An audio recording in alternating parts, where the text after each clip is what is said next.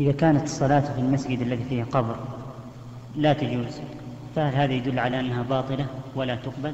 نعم. وما وهل هناك دليل يعني على بطلانها إذا كانت باطل نعم. أولا المسجد الذي فيه القبر ينظر هل المسجد مبني على القبر أو أو إنه سابق ودفن فيه الميت. فأما الأول فالصلاة فيه لا تصح. ذلك لأنه مكان يحرم المكث فيه ولا يصح. وأي إنسان يصلي في بقعة محرمة عليه لا سيما فيما يتعلق بالعبادة لأن القبر لأن المسجد المبني على القبر يؤدي إلى تعظيم صاحب القبر.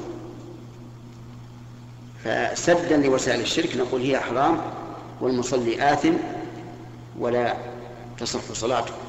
والدليل قوله صلى الله عليه وسلم من عمل عملا ليس عليه أمرنا فهو رد. والصلاة في المساجد المبنية على القبور منهي عنها بلا شك.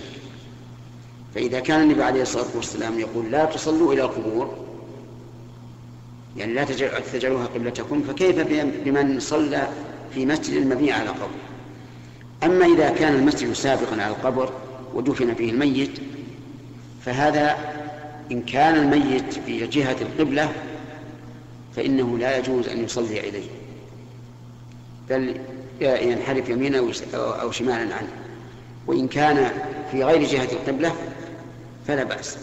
لكن في هذه الحال يجب أن ينبش الميت ويدفن في المكان الذي الذي يدفن فيه الناس. نعم.